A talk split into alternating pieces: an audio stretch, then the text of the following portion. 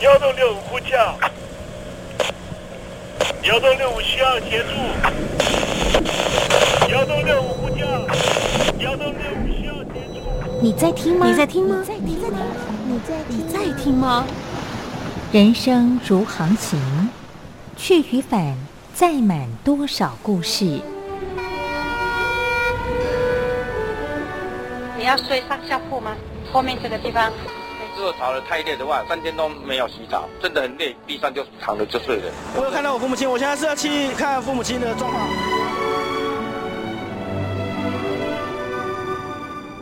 聆听故事湾，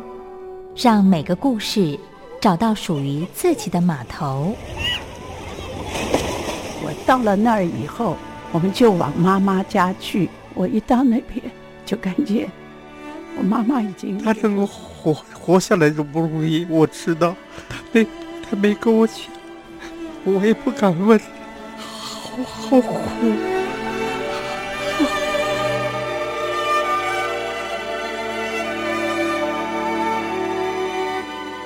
您听故事湾，聆听故事湾。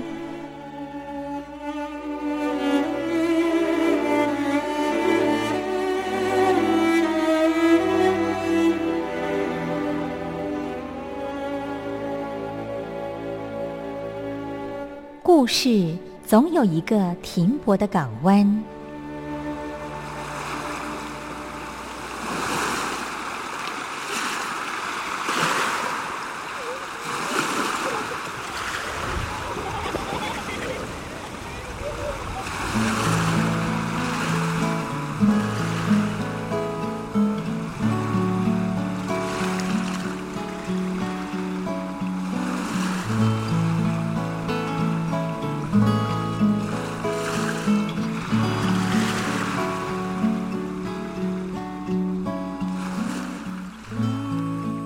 六三四五六七七六五四三二一，大陆听众朋友您好，我是您的好朋友东山林，在台北问候您。正在为您进行的栏目就是聆听故事湾，一二三四五六七七六五四三二一，全年无休，每天在空中为您服务。您在每天的凌晨三点十分，或是傍晚的六点十分，都可以在光华之声的频道收听到这个栏目。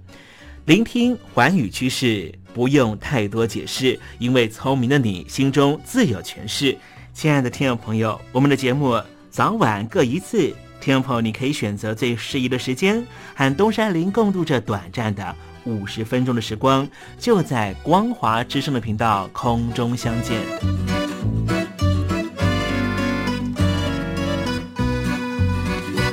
听众朋友，收听聆听故事湾东山林的节目，到底能够听到什么样的内容呢？尤其啊，我们寰宇全世界，焦点放到神州大陆啊，光是整个中国大陆呢，就有将近九千家不同的大大小小的电台了。我们的节目到底有什么不一样的地方呢？嗯，让东山林自吹自擂一下吧。宫中频道何其多，赵钱孙李挺能说，热点评议上直播，仔细听来差不多。直播室外领导多，你说他能怎么说？开场才说查黑窝，碰上兔狼不敢摸。主播低头翻翻稿，导播左右反复搓，想到孩子泪婆娑。好了好了，都别说，且听东山林怎么说。东山林不是红太狼，也不是那喜羊羊，青青海上一叶舟，才能自在自在说。客官呐、啊，你拉把椅子随便坐，袒胸露背床上卧，怎么自在怎么做，就当这是自己家，自己家。睁大眼睛 ，show time！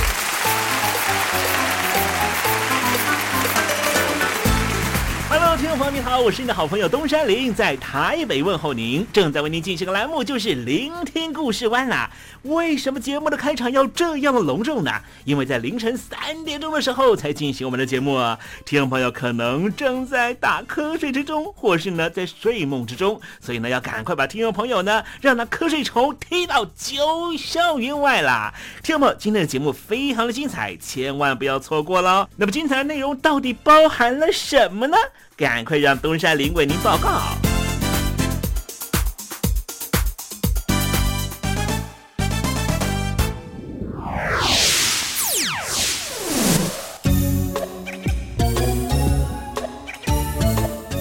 星期五，星期五，猴子去跳舞。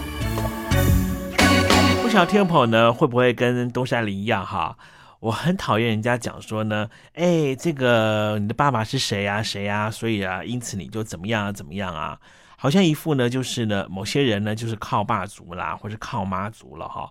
我相信呢每个人在这个成长过程里面呢，为了他的目标呢，一定会非常努力的往那个目标啊、呃、去牺牲某些他曾经拥有或是应该去享有的事情，而不应该只是说因为他爸爸妈妈是谁啊，所以呢他就有这样的成功啊。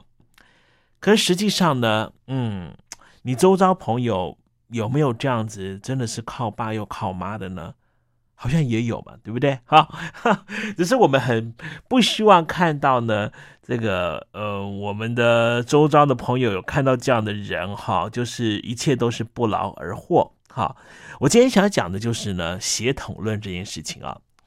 在这个改革开放之前呢，有一段时间呢，哈，呃，很多时候呢，大家都看血统哦，看你的爸妈啊、呃、有没有呢是这个地父反坏右。如果是的话，那完蛋了，你这辈子呢等着投胎吧啊！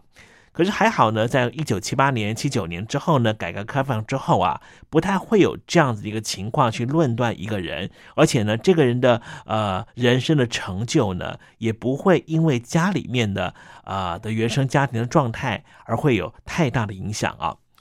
我们今天来谈谈这个血统论啊，因为呢，其实啊，在某一些地方，人就是呢，呃，在讲血统的。比方说呢，你是什么样血统的人，你就呃，可能没办法呢，呃，拥有什么样的公民权利。你是什么样的人，你就可以拥有呢，选总统的资格。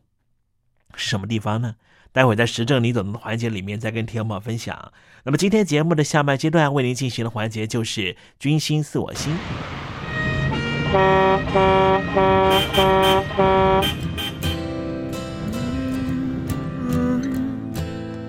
听众朋友，你会感觉现在的日子过得很鸟吗？我是维里安，相信我，只有逆着风才能飞上青天。只要我能相信我，逆着风就能飞上天空。您现在收听的是聆听故事湾。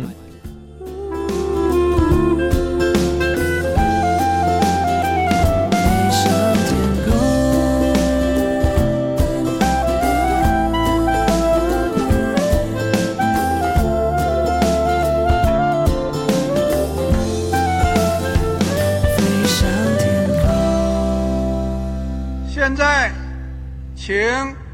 习近平同志讲话。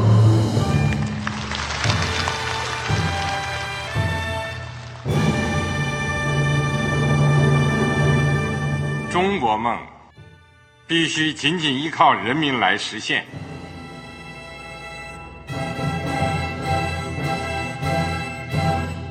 好国民得关心家事、国事、天下事。呃，谢谢发言人。我们注意到啊，现在那个外面有很多关于前中央政治局委员周永康的一些消息和报道，我不知道发言人对这个事情有没有什么可以呃透露、可以披露的。国家对于公示啊，不是什么东西都要公示的。我只能回答成这样了，你懂的。更作为天津市来说，每年要偿还的这个公路建设的贷款量有多大？哎，这个。好国民得回避时政敏感议题，因为他这个这个事我就不好再说太细。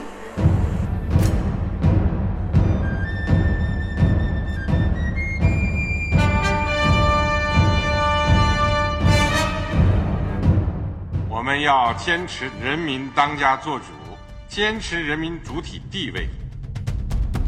任何官方不宜说太细，期望您体谅的话题，尽在时政，你懂的。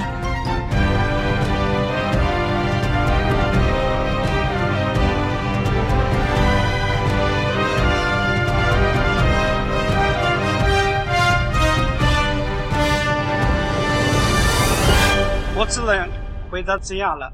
你懂的。那些官方无法为您说太细的事情，就让东山林为您详细的说明白。天婆早上好，晚上好，正在为您进行的栏目就是聆听故事湾，此刻为您进行的环节就是时政你懂的，一同关心焦点话题。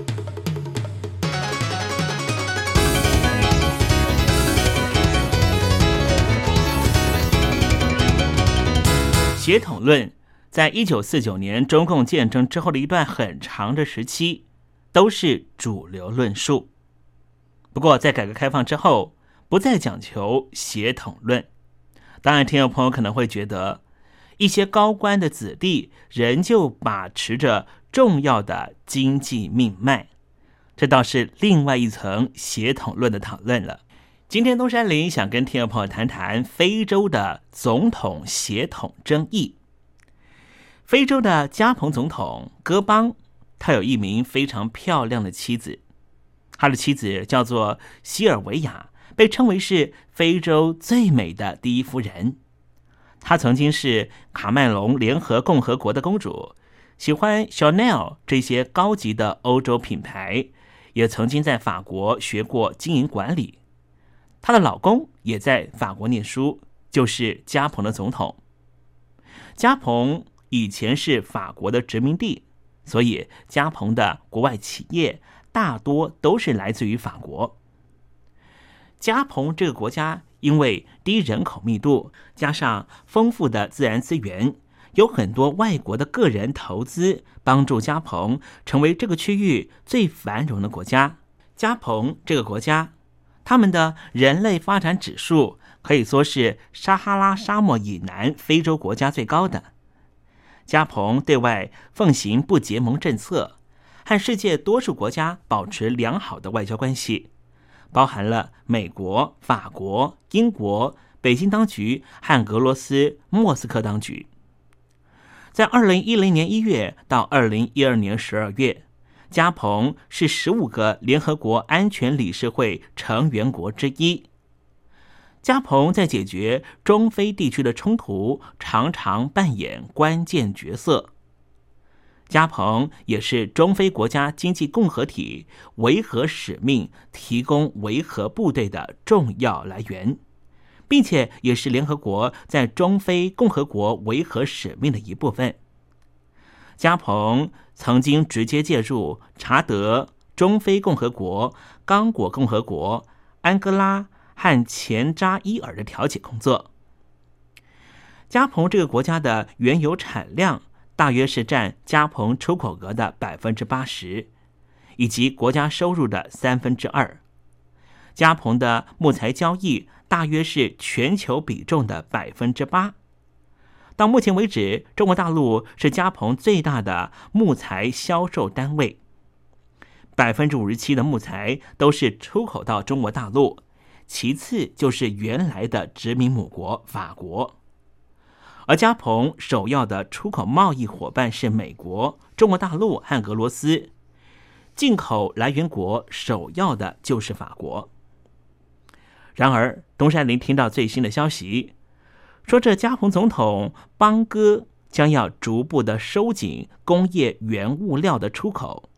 计划在二零二零年之后不再出口初级原料。换句话说，加蓬希望能够建立自己的制造产业。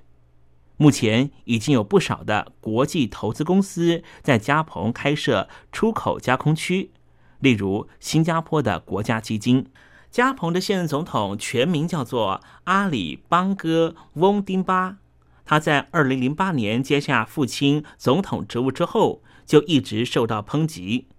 有人质疑他根本不是父亲的孩子。二零一四年年末的时候，加蓬的反对团体突然收到了一份重要情资，说是邦哥曾经伪造出生证明，他根本不是前总统哈吉奥马尔邦哥的亲生小孩，而是另外一个外国人生的小孩。如果属实的话，邦哥将从总统被取消资格，因为根据加蓬宪法是不允许外国人的子女成为总统、成为领导人的。邦哥的父亲叫做哈吉奥马尔邦哥，是从一九六七年开始担任总统，直到去世，也就是二零零九年。因为他在政治和经济上面有长足的贡献，所以被加蓬的平民老百姓命名成为革新之父。不过他也被批评是国库通家库，个人财产就高达了一百三十亿美元。而现总统阿里邦哥翁丁巴就继承了父亲的所有遗产。二零一四年十一月，反对党组织了游行活动，最终加蓬的高等法院要求邦哥总统必须要提供出生证明做验证。而邦哥事实上并不是唯一一个被质疑的非洲总统。布吉纳法索总统、乌干达、刚果的总统也一样被怀疑到底是不是本国人，而邦哥总统当然不会就范。先前美国总统奥巴马到了欧洲访问的时候，美国方面国务院就宣布不会出示任何的出生证明，当时所指的对象就是邦哥总统的出生证明。因此这个问题在加蓬这个国家仍旧会持续的闹下去。加蓬共和国位在非洲中部的西海岸地区，直到一九六零年八月才宣布独立。目前大概有三分之一的加蓬共和国的平民老百姓生活在贫困线之下，但是根据法国二十四电视台网站提供相关的资料却显示，加蓬总统办公室坐有数百辆的劳斯莱斯、奔驰等豪车，而且其中大多数购买之后几乎都没有使用过。这家法国的电视台获得了一份二零一零年一月以来加蓬总统办公室通过了一家公司，这家公司是瑞典的公司下了订单，而这一份总计一千四百八十多万欧元的订单中，有二十九辆豪华轿车，其中包含了两辆迈巴赫 六二 S 的轿车，以及两辆劳斯莱斯幻影轿车和两辆劳斯莱斯幽灵轿车。这份合同并没有显示每购买车辆到底是在哪个场合下使用，而且是由谁使用。但是根据这一家瑞典公司的前任雇员表示，加蓬总统邦哥经常驾驶其中一些车辆外出飙车。邦哥非常喜欢开快车，所以当他飙车的时候，他的保镖随护就开车在后面进行保护。这个消息已经获得了加蓬内部消息人士的确认。二零一二年，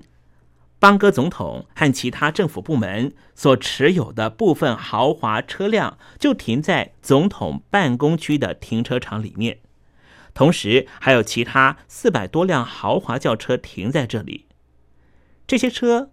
是在现任总统邦哥和他的父亲任内购买的。他的父亲统治加蓬这个国家长达四十一年之久，直到二零零九年去世。法国这家电视台还在网站上面公布了将近三十张停在停车场内部的部分豪华轿车的照片。二零一二年，加蓬总统办公室所在地还增设了 V I P 区域，这个区域全部由购买意大利的法拉利产品作为装饰，其中就包含了一辆 F 一 赛车以及价值六千欧元的大型头盔。根据瑞典这家公司的雇员介绍，还有些总统办公室的豪华轿车停在其他的地方，包含总统家里面。作为非法资产调查的一部分，法国政府正在调查邦哥的随从被指出在法国驾驶豪华轿车这件事，而这些车辆据说都是在法国购买，但是花的却是加蓬纳税人的钱。如此奢华的生活方式并不是从邦哥这里开始的，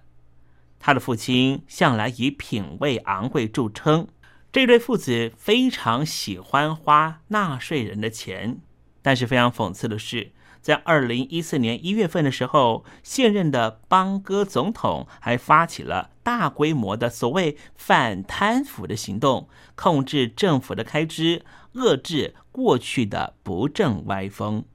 听众朋友，东山林今天跟您介绍这样的故事，你心里头会不会有一些对照组在心中隐然成型呢？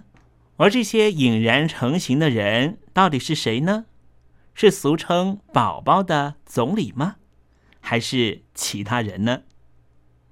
待会东山林跟听众朋友谈谈，加蓬这个国家和华人是颇有渊源的。听众朋友，您正在收听的节目是《聆听故事湾》，欢迎您写信到台北邮政一七零零号信箱，台北邮政幺七零零号信箱。和东山林联系，东山林就是东边的山里有只麒麟的东山林，东山林等候您的来信哦。今天在节目里面，东山林跟您介绍中非一个国家叫做加蓬。加蓬啊，和华人的渊源非常深。这个渊源人物呢，是个关键人物，也是加蓬著名的政治家，叫做让平。让平这位重要的加蓬政治家和外交官，他有一半的华人血统。他的父亲叫做程志平，在十九岁之前生活在中国大陆浙江温州。程志平祖籍在浙江温州永嘉县的临江镇，他是一名商人。在一九三零年代移居到加蓬，娶了当地的一个部落酋长的女儿为妻。实际上，在一九二九年的秋天，程志平才十九岁，自幼父母双亡，他是由姑妈一手拉扯长大的。不过姑妈后来为他安排了一个很好的行程。我们必须谈到当时的一九二九年，也就是民国十八年。虽然说当时的南北政府已经统一了，在蒋介石的协助之下终于大一统，但是实际上当时的时局是非常不好的，内部并没有完全的搞定，却有外部的日本即将要并吞中国。因此程志平的姑妈就为他安排了一个很好的行程，把他送到法国。因为当时中国大陆旱灾加上蝗虫灾害，使得米价飞涨，不少稍微有些积蓄的人家都会想方设法的把子女送到海外碰碰运气。在法国，程志平是在工厂打工，并没有挣到钱。姑妈给他最后的嘱咐是什么呢？不管有没有挣到钱，三年之后就回来。因为他的姑妈为程志平定了一门亲事，但是当他在马赛港，就是法国的马赛港，准备要回到中国大陆的时候，最终他没有买下那张船票，而是买下了一张到加蓬的船票。一九三三年四月，程志平和他在法国认识的同乡陈松青一同到了当时法国的殖民地非洲加蓬。他也是第一批到这里的中国人。虽然程志平会讲中国话，会讲法语，但是完全不会讲当地加蓬的语言，所以他们只能够穿着仅有的西装，打上领带，沿街叫卖小五金。不仅在街头卖，也叫到山村。当手边的这些五金都卖完了以后，正好他碰到了当地的蒂尔港唯一一家面包房的老板过世，程志平决定要接下这一家面包房，就在加蓬定居下来。最后他用积蓄转做捕鱼业、木材业。第二次世界大战期间，他们甚至成为北非盟军的副食供应商。在上个世纪的一九五零年代到六零年代，整个非洲民族独立解放运动风起云涌。在一九六零年，加蓬宣布独立，原先一直保持沉默的地区首富程志平就活跃起来了。他出资新建了医疗院所、学校，还买了轮船解决当地的交通问题，这在当时都是从来没有的事情。一九七二年，当地的地方州议会选议长的时候，选民把票投给了这一位中国移民程志平。程志平的小孩让平承接了父亲程志平的政治事业，他先后担任过加蓬共和国的新闻部部长、邮电部部长、矿物能源部的部长、旅游部部长、外交部部长。他还代表非洲当选过联合国大会的主席，并且成为了非洲联盟委员会的主席。不过，最早让平的理想是在银行圈闯出天地，所以他上大学的时候学的是经济专业。让平是在哪家大学读书呢？他是世界型的名校，法国巴黎的巴黎第一大学。等到让平大学毕业的时候，这是一九七零年，二十八岁的他想做什么呢？当时的加蓬的财政部长给他三个选择，一是去一家银行当副行长，这是让平的理想；第二就是去非洲航空公司；第三则是去联合国教科文组织工作。按照道理讲，让平喜欢银行业，应该可以去当银行家，可是让平还是继续深造学业，只有一个选择，就是他必须去联合国教科文组织。至于为什么那么做呢？很简单，联合国教科文组织总部就在巴黎，联合国有一些政治活动经常在巴黎召开，加蓬又和法国关系很密切，让平在巴黎如同在自己家里一样如鱼得水。现在人们耳熟能详的一些国际组织，例如刚才提到的联合国教科文组织、不结盟运动、石油输出国组织、伊斯兰会议，以及非洲联盟的前身非洲统一组织、世界银行，让平都曾经代表加蓬参加过。之后在二零零四年的九月十六号，让平的外交生涯最巅峰的时刻，就是联合国第五十九届大会在纽约总部召开。当时担任加蓬外长的让平当选新一届的联合国大会主席，让平对这样的荣誉感到十分光荣。他说，当选联合国大会主席是我一生中最大的荣耀。听众朋友，你还记得吗？二零零五年的时候，日本、印度、德国和巴西四个国家组团要求成为联合国安全理事会的常任理事国的事件。非洲是一个大票仓，四个国家都在争取非洲的支持，但是非洲提出的条件是让非洲拥有两个常任理事国席位和两个非常任理事国的席位，闹得不可开交。当时让平就担任联合国大会的主席，他负责这件事情，但是因为他是非洲人，天平自然也多多少少的向非洲倾斜一点。当时有非洲的外交家就评论说，球踢给了让平，就看让平怎么把球踢出去。让平为了非洲利益积极奔走，他也得到大多数的非洲国家的拥戴和支持，甚至可以说，让平是非洲加纳籍的联合国秘书长安南以外，最拥有国际知名度的非洲政治家。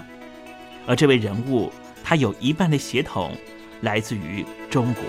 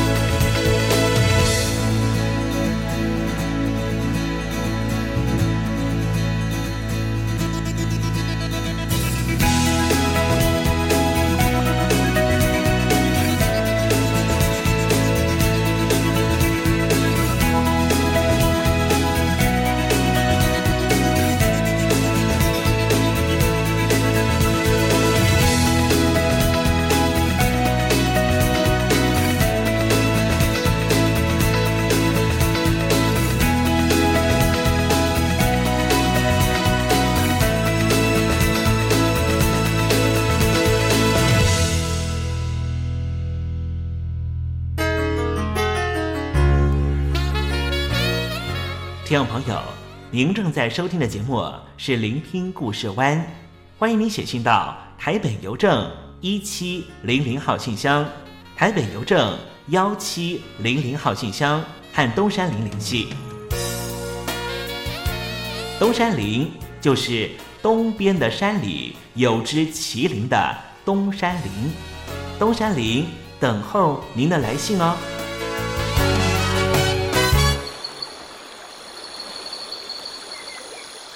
正在部队里的弟兄姊妹们，生活还适应吗？吃了还习惯吗？有家乡味吗？夜里爬得起身吗？床好不好睡呢？脱下军装，卸下盔甲，你还记得你自己吗？就让东山林陪你走过这几番寒暑吧。因为君心似我心。一段旧情长过我心，君心我心，不能共鸣。刻骨的情，铭心成恨。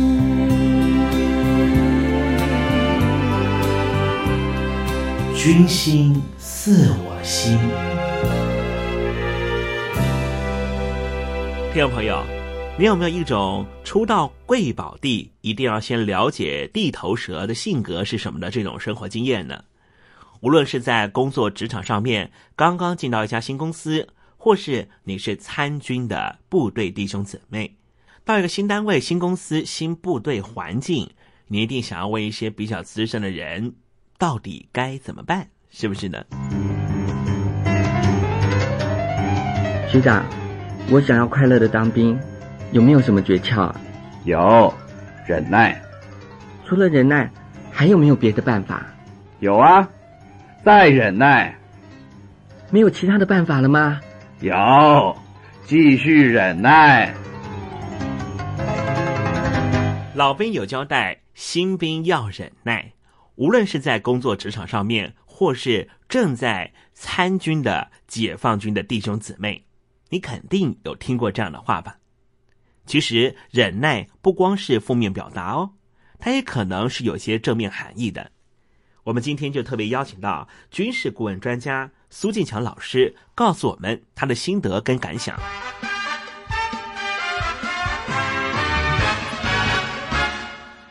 哎，大家好，我是苏进强，呃，今天要跟大家来谈一谈啊，我想当兵兼交朋友，做兵兼交朋友啊，这些两东西很低。呃，当兵跟交朋友都是一样的，一辈子都是朋友，都是兄弟，这是军中社会都相通的人情义理，你相信吗？如果你不信，你问问你的班长，问问你当过兵的亲戚长辈，你的爸爸。呃，我有一句话啊，患难见真情。军中的生活虽然不再像呃过去二三十年前那样的苦啊，那样的这个艰辛啊，也没有什么大不了的所谓患难，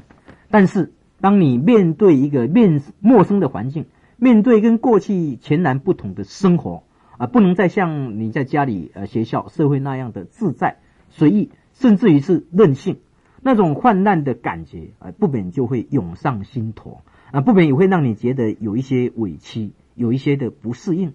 再加上班长的一个口令、一个动作，做错了还要大声的这个讲，大声的纠正，不断反复的重来重做啊、呃，直到他满意为止。那么对你的自尊心好像造成这个伤害啊，不断的磨练你，有时候还真觉得让人家受不了，那你不免要这个质问：哎呀，我又不是天兵，干嘛班长要对对我这么修理啊？要对我有有有这样的一个成见啊？啊，的确，这些感受、心情，呃，可能都是这个每一个学长，应该说是每一只老鸟、每一个老兵学会过程中的必然的一个心路历程。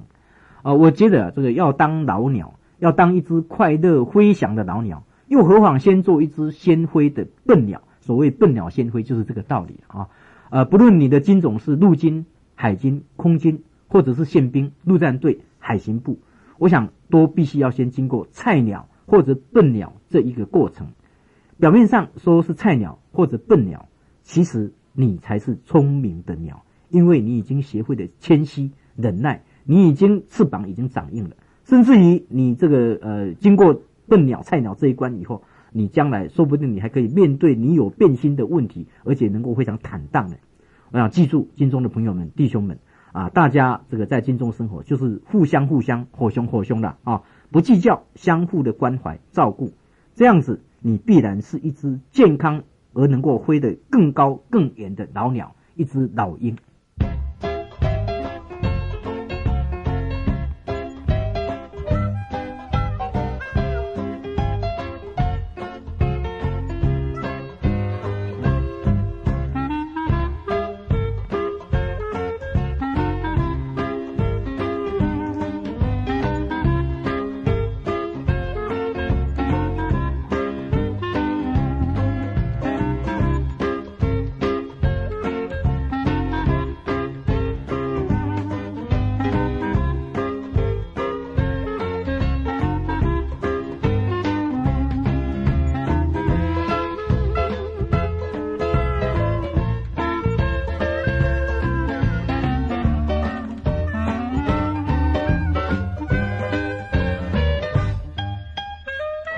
虽然说今天在这个环节里面，东山林一直跟听众朋友谈到的是忍耐这件事情，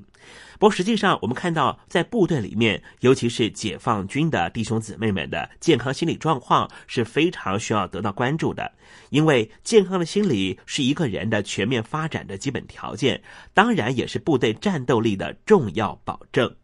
然而从解放军报里面的专栏里面，我们发现了其实啊，部队的弟兄姊妹基层官兵的心理因素是比较复杂的，表现的形式也比较多样，而随着部队的实战化理念的增强，军事训练要求越来越高，频繁的野外驻训和实兵对抗演习的高强度军事训练之外，部队还必须要担任一些救灾的工作。有些同志感到工作上是力不从心，当然也有些同志难免身心疲乏。又因为随着经济的高速发展，现代社会生活的节奏比较快，技术也更加的加速，导致于很多官兵感到自己观念和能力都和社会有明显的脱节，特别是驻地比较远、经济相对落后的部队，不光是学习现代知识的机会比较少，还直接导致于婚恋都困难了。还有随着军队的脖子以下的改革深入推进，部分的官兵遇到了换防、转岗、单位变更带来的问题，这些都导致于心理压力变得非常大，不光是用忍耐这两个字就可以解决的。尤其啊，部分部队的官兵呢，又是独生子女，少受风霜，遇事敏感，感情脆弱，忍耐性比较差，更容易引起不良的心理反应，甚至出现情绪化的行为。所以啊，提前介入，排除隐患，防范于未然，就是做好心理工作的第一要务。基层干部啊，一定要做好及时监测工作，定期筛检思想隐患，结合平常的任务部署会议、工作交班会、安全局势分析会这些机会，对官兵思想进行分析，掌握苗头，关注重点人物和重点事件。如果可以的话，尽可能挑选思想品质高、文化素养高、观察能力强的同志担任心理观察疏导员，及时发现官兵弟兄姊妹存在的心理问题和可能产生心理问题的苗头，努力做到早发现、早预防、早疏导、早解决，搞好心理咨商室的建设，聘请心理专家就诊，另外也开辟心理问题的渠道，引导官兵正确看待心理咨商和对心理工作的信任。尤其啊，是在部队里面这一个比较高压的环境之下，心理的防范就和防范洪水是一样的，只有坚持疏通和主题相结合，才能够有效的解决可能发生的问题。领导干部啊，要始终把解决官兵成长的烦恼、心中的隐患以及实际困难作为促进官兵健康成长的大事来抓，鼓励政工干部参加心理咨商师专业等级的考试，提高政工干部心理健康教育能力，借此大力的开展在基层部队的心理辅导、心理咨商、心理讲座等活动，增强官兵弟兄姊妹自我认识、自我调节、自我解压的能力。尤其在人员变动、季节变换或是遂行任务，甚至部队在调动的时候，这些利益方面的调整呢，都是特殊的敏感时期，心理工作一定要主动介入，引导在先，预防在先。目前正在参军、正在部队服务的官兵弟兄姊妹，肯定是在一个比较高压的工作环境之下，因此充分发挥文体活动的娱乐功能，拓展文化活动的空间，丰富文化活动形式，就可以让军营的文化和时代同频，与官兵的需求共振，大力的倡导所谓的愉快工作、幸福生活的理念。适时的组织官兵出外参访，可以办一些军民联欢活动或是家庭疗养活动，走出比较封闭的活动空间，广泛的开展谈心和交心的活动，让官兵弟兄姊妹可以在一个比较友好融洽的情感交流之中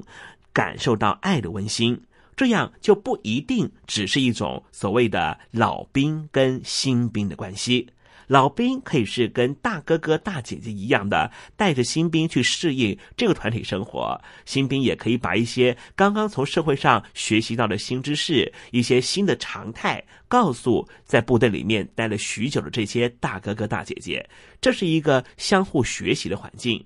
唯有把一个部队打造成一个比较有爱的环境，这里工作的人才能够更为愉快，你说是不是呢？如果说一味的要求在解放军的部队里面的所有的成员都必须要忍耐、忍耐、再忍耐，恐怕呢心理的素质也没有办法提升的。东山里今天跟所有的正在部队里面工作服务的弟兄姊妹分享的事情啊，就希望大家呢能够去想一想，您的部队是不是这样来照顾你的心理生活呢？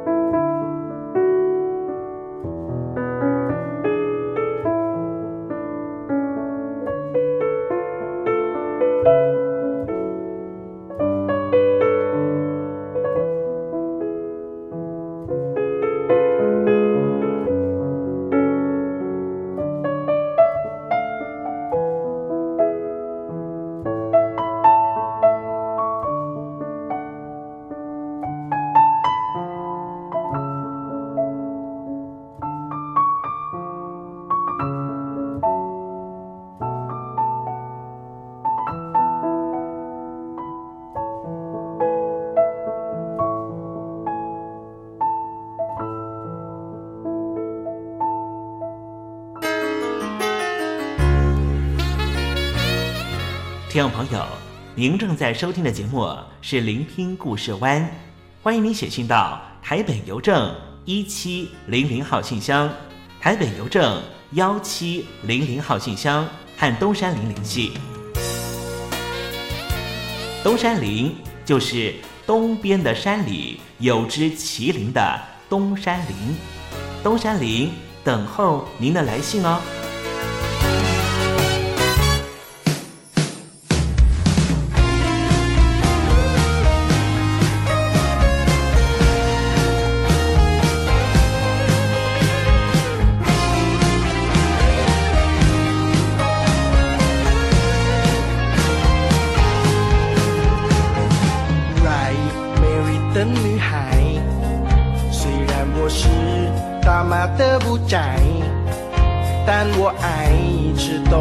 ย้ํา呵呵夜奶我很愉快因为约会你出来ขอบคุณครับ你是什么ครับสวัสดีครับ就算是Aครับ只要你能证明你不是个腿看不出来希望不要太轻快但是我不太会说台只是偶尔会跑去喊爱如果你跟我谈情说爱我让你 same same 每天都精彩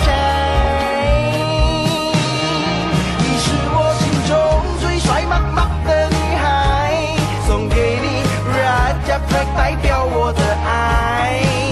带你到帕图瑙，你想买的我都会买，买完了就去破庙拜拜。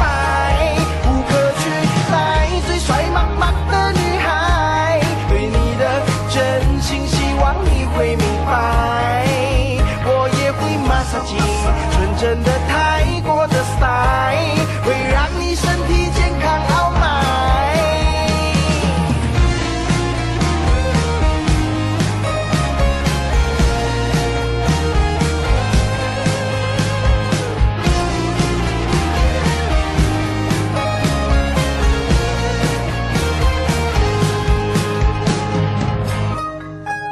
但是我不太会说台，只是偶尔会跑去喊爱。如果你跟我谈情说爱，我让你 same same 每天都精彩。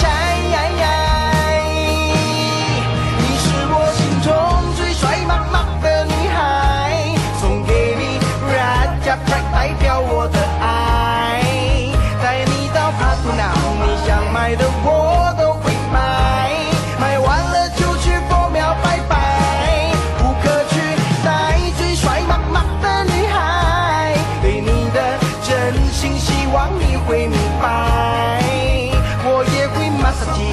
纯真的泰国的 style， 会让你身体健康傲慢。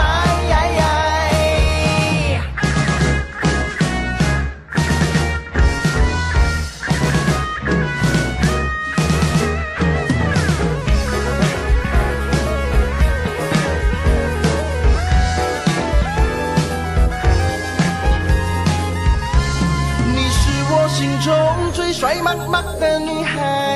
送给你 Raja Pride 代表我的爱，带你到帕图南，你想买的我都会买，买完了就去佛庙拜拜。无可取代最帅妈妈的女孩，对你的真心希望你会明白，我也会马杀鸡，纯正的泰国的 style， 会让你身体健康傲慢傲慢傲慢